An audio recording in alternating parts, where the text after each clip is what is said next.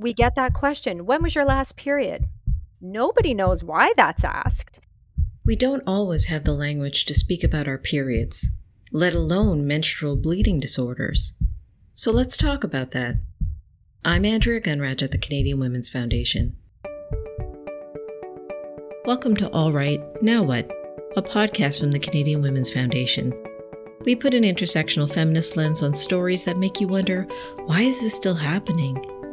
We explore systemic roots and strategies for change that will move us closer to the goal of gender justice. The work of the Canadian Women's Foundation and our partners takes place on traditional First Nations, Metis, and Inuit territories. We are grateful for the opportunity to meet and work on this land. However, we recognize that land acknowledgements are not enough. We need to pursue truth, reconciliation, decolonization, and allyship in an ongoing effort to make right with all our relations. Discrimination based on gender and other factors like race and ability impacts our health in so many ways. We get treated differently depending on our gender in healthcare settings. Our access to relevant health services and options differs wildly depending on our gender. Even the medical research that gets funded and acted upon depends on our gender. May 28 was International Day of Action for Women's Health. So, for the next few episodes, we're focusing on gender and health matters we may know bits and pieces of, but probably need to learn more about. Today, I'm joined by Natalie Philbert and Dr. Meghan Pike. Natalie Philbert is Manager of Women's Programs and Services at Hemophilia Ontario. She's a PhD candidate focusing on delay in diagnosis for menstruators with bleeding disorders. Natalie brings a professional and personal passion to the bleeding disorder community given her own diagnosis. She co created a website called heroixx.ca, specifically designed for menstruators with bleeding disorders. Dr. Meghan Pike is a pediatrician and clinical fellow in pediatric hematology oncology at Dalhousie University IWK Health Center. She launched the WeThrive app that can identify adolescents with heavy menstrual bleeding. She's an advocate for free access to menstrual products. Her research interests include patient reported outcome measures, impacts of cancer treatment on reproductive and menstrual health, and advocacy for menstruators. I'm Meghan Pike. I'm a, a, pediatrician and a fellow in a pediatric hematology and oncology at the IWK in Halifax. My work over the past few years has mainly been looking at uh, advocating for menstrual equity. So, in particular, identifying adolescents with heavy menstrual bleeding and how it impacts their quality of life, as well as advocating for access to menstrual products for anyone who menstruates. And I'm actually going to be working as a, a, pediatric oncologist starting in July and looking at reproductive and menstrual outcomes for pediatric patients who have undergone treatment for malignancy. You know, I like to be by the ocean, so I moved to Nova Scotia from Winnipeg many years ago to be closer to the ocean. I love kayaking and and we're getting a, a puppy in a couple weeks. So I think that's the thing that's keeping me the most excited at the moment. Uh, my name is Natalie Philbert. I'm the manager of women's services and programs with Hemophilia Ontario. I'm also a PhD candidate, and my focus is on menstruators with bleeding disorders and looking at delay in diagnosis. It's a particular professional and personal passion for me as I have VWD type 1 my whole world is a little bit of eat, sleep, and breathe menstruators with bleeding disorders. In my personal life, some of my passions are certainly family. I have a big, big family. I have five children. We keep pretty busy. I would say that I have an obsession with the Golden Girls. So every single night, that's what I fall asleep to. I feel I know very little about bleeding disorders in women. What are the signs and symptoms? What are the gaps in care and diagnosis, and how does it connect with gendered inequalities? Bleeding disorders mean different things for different people related to symptoms, treatment, and even quality of life depending on who you're talking to, where they are in their diagnosis journey, and how that has manifested for them will mean a different story for everybody. Bleeding disorders have been very specific to what is, you know, binary language referred to as male. Traditionally, if you're talking about women as a universal term, they have been dismissed and ignored in the medical system and in everywhere. You know, there have been so many gaps for menstruators with bleeding disorders in that there's a delay in diagnosis. There is not very many discussions around treatment. And then there is this ongoing lack of awareness that exists in, in many areas of a menstruator's life. And you'll hear me using the term menstruators because, of course, there is this historical piece where women have been ignored and dismissed and not really having a seat at the table around bleeding disorders. But then that doesn't even encompass anyone who maybe does not identify as a woman and experiencing similar symptoms or treatment path or whatever that may encompass someone who maybe has a menstrual period or has that physiology. There's so many intricacies around that and that, and that's i know for for me at hemophilia ontario we have created you know our own department that really tries to address these gendered inequalities for menstruators living with bleeding disorders. In my practice working with children and adolescents i often see this intergenerational sort of labeling of normal menstrual bleeding that really isn't normal. Adolescents who get their first period and they're bleeding so much that they're missing school or they're no longer playing competitive sports. And when they look to their moms or their aunts or other menstruators in their family, they get the feeling that, oh, well, I went through that too when I was a teenager, and that's just what it is, right?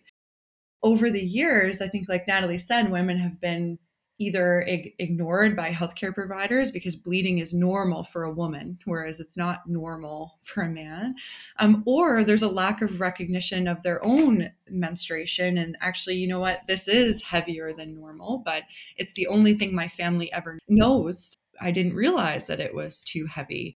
And I think that's really challenging, especially in families with inherited bleeding disorders how many times have I diagnosed a bleeding disorder in a family because I've met a child who's had their first period and it's too heavy?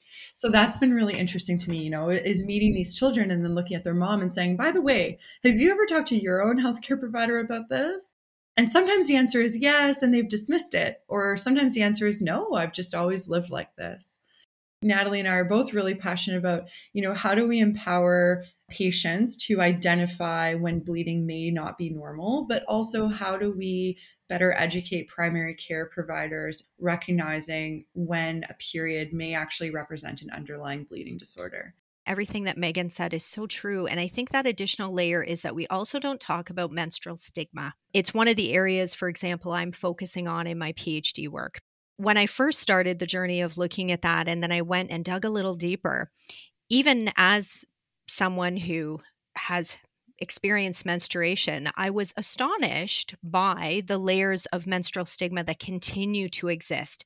We don't talk to each other about menstruation. We don't talk to our GPs about menstruation. We don't talk to our kids or our partners or anybody because it's just something we experience it just is what it is and there's nothing to be talked about whereas there's lots to be talked about but it's not a welcome conversation at all. A few years ago we were running a bit of an awareness campaign where we painted our pinky red to raise awareness for women's bleeding disorders and this was a few years ago and my husband painted his pinky you know, few people would say, "Oh, did your daughter paint your paint your fingernail?" And he said, "No, I'm raising awareness for women's bleeding disorders." And they kind of took a step back like, "Oh, okay, we don't want to talk about this." It's also about to Meghan's point, bridging that gap of what's normal. It's not normal to struggle with menstrual bleeding. Like that's just not a normal part of it. And it may indicate something else, maybe not, but it may indicate something else. And what we're trying to really make happen is is there a little bit more question about that a little bit more investigation about that and and finding out what is feeling like hmm this may not be normal for everyone so, menstrual stigma is a real thing. Those of us who menstruate have been taught to view our periods as something to hide or obscure with cute names like Aunt Flo, or even something dirty or gross. I'm sure this stigma gets in our way, and probably part of the reason why we don't have the words to share our issues with health providers. One of the things I see with my patients is that they often don't bring up their menstrual bleeding to a healthcare provider for a variety of reasons stigma, embarrassment, shyness, but also because they just don't think there's anything that can be done about it. Well, I'm trying to shift the narrative to say there is something that can be done about it. Even if we can't identify the exact reason why your menses are so heavy, which we can't always. But even if we can't, there are really effective treatments to help decrease the bleeding. And they're not all hormonal treatments. Some families feel very strongly that they don't want that, and that's okay. There's all kinds of alternatives. And so, what I always say to people is if you're bleeding so much that you're missing school or missing work, or there's things that you want to do that you can't do because of your menstrual bleeding, that's a problem. We need to investigate why, but also manage the periods at the same time. And those two aren't always answered in one visit, right, with a healthcare provider, but there are treatments we can start that work, you know, almost right away for some people that can make a big difference. It's the recognition of the problem that I have found is is the hardest. Just jumping off of that from personal experience, I would have rather have been diagnosed from maybe a heavy menstrual period than the way that my diagnosis came, mm-hmm. which was from a surgery. Very often, diagnosis happens from a surgery or from an injury. And in my experience, in my opinion, that is not the time to be having to manage this type of diagnosis. I would have preferred maybe having some further investigation around menstrual periods and a discussion about that and maybe a diagnosis surrounding that when I had more time to educate myself, advocate for myself, and figure out what are my treatment options if I am in a situation of a surgery or an injury. It all too often comes as a result of that. And then all of a sudden mm-hmm. you're you're finding your way trying to figure it out with there being so little education and so many blocks in the way to find out what to do, that can be a very difficult time to try to do it. And I like the Society of Gynecologists of Canada will say, you know, menstruation is a vital sign. And I love that because how often do we measure vital signs in healthcare, right? Every visit we're getting your temp, your, you know, oxygen saturation. Your menstrual pattern can tell me so much more about your health than your respiratory rate on that given day. And I actually had a surgeon call me not long ago to say, I have this patient scheduled for an elective procedure and on my history I picked up that they have heavy periods and I want you to see them before I do this elective procedure. And I said, "Oh, thank you, right? Thank you for asking about periods in a pre-operative visit. And I and it should be the standard. And I just was so grateful for that, you know, because it really gave me a chance to intervene, hopefully before that patient has an experience like you did, Natalie, right? We get that question. When was your last period? Nobody knows why that's asked. Now, Meghan, you know that it's because it's that vital sign of health. It's that indicator. You know, the average person does not know why I'm being asked that, but we're asked it. And then guess what happens? We just move on. We have no idea why. We don't know why we're asked that. We're not sure what it indicates. The, the, there are opportunities to find out a little bit more. What would you recommend we do to be able to learn more? Any tips and tools to share? So, a few years ago, I released an app called uh, WeThrive, and it's designed for adolescents. It's made um, by myself and by a group of adolescents uh, to help identify heavy menstrual bleeding. So, I would re- encourage any teenager that has periods to download and use the app. You can use menstrual tracking, or you can fill out something called a flow check, which does not require tracking periods. Not everyone likes to do that. It's a quality of life questionnaire that has the ability to identify whether you are someone that meets criteria for heavy menstrual bleeding. It is designed to be gender neutral, actually. So it's really made for anyone who menstruates, regardless of their identified gender. Because to me, if you if you have a uterus, you are at risk of heavy menstrual bleeding, and so you should be able to recognize that. It will also give some tips for how to talk to your healthcare provider about it if you are to be identified as someone who has heavy menstrual bleeding, and it will help link you to clinics in your area that are available on a walk in basis without an appointment or the need for a family physician. A lot of adults have asked me about using it and and you can use it but tools like the flow check are validated for for adolescents so it is it is a bit different. One of my colleagues that, natalie and i have worked with dr paula james in uh, kingston she created a website called Let, let's talk period and and there is a self bat uh, self bleeding assessment tool on that website that's for adults um, men and women but i would encourage anybody to fill that out to see what their sort of bleeding risk is but overall, I would say that if you, like I said before, if you have missed out on things in your life that you want to do because of heavy periods, that on its own is should be enough to raise a red flag for any healthcare provider. And I really encourage people to say to their healthcare provider, I'm really worried about my menstrual bleeding and I want to be tested for a bleeding disorder. I wish that that was enough. um, sometimes it is, it's not always. And the other side of it is what Natalie and I are working on in terms of educating primary care providers about what to do in the case that they have a patient come to them and say, This is what I'm experiencing and I need help. But I've noticed that some of the buzzwords that healthcare providers look for that patients say is, you know, I bleed so much I can't go to school. I'm soaking through my product. I'm getting up at night to change my product, changing my product every hour. I'm anemic, you know, because of my heavy periods. Those are all things that we are trained to listen to. If any of that resonates with you, that's enough of a reason to talk to your healthcare provider. I love that you gave a script, Meghan, with which to say to your healthcare provider because the thing is is that the average person adolescent especially, but even adult, does not know what to say. We do not know what to say to our primary care providers because there is a power imbalance there and and we don't we don't know how to frame it. We feel they know best and if they haven't brought it up, maybe we shouldn't bring it up either. If that script doesn't work and you're feeling like, oh gosh, um, you know, this didn't work. This is why Hemophilia Ontario exists. Like we are there to help support you and help you in that next step, um, help you at any point in that journey. So, back to kind of what Meghan said, I think anyone can fill out that self bat at the let's talk period.ca website because you go, it takes under three minutes. And it just gives you a bleeding score that says to you, you know, what could this potentially be abnormal bleeding or no? And then you have something that you can take with you and say, you know what, I filled this out and it's showing me an abnormal bleeding score. I'd like to know more. It doesn't automatically mean you have a bleeding disorder. It just might give you something else you'd like to look at or present to your primary care provider for some additional screening. Also, Hemophilia Ontario has all kinds of resources. In the last year, we launched a website called heroixx.ca. So it's H E R O I X X.ca.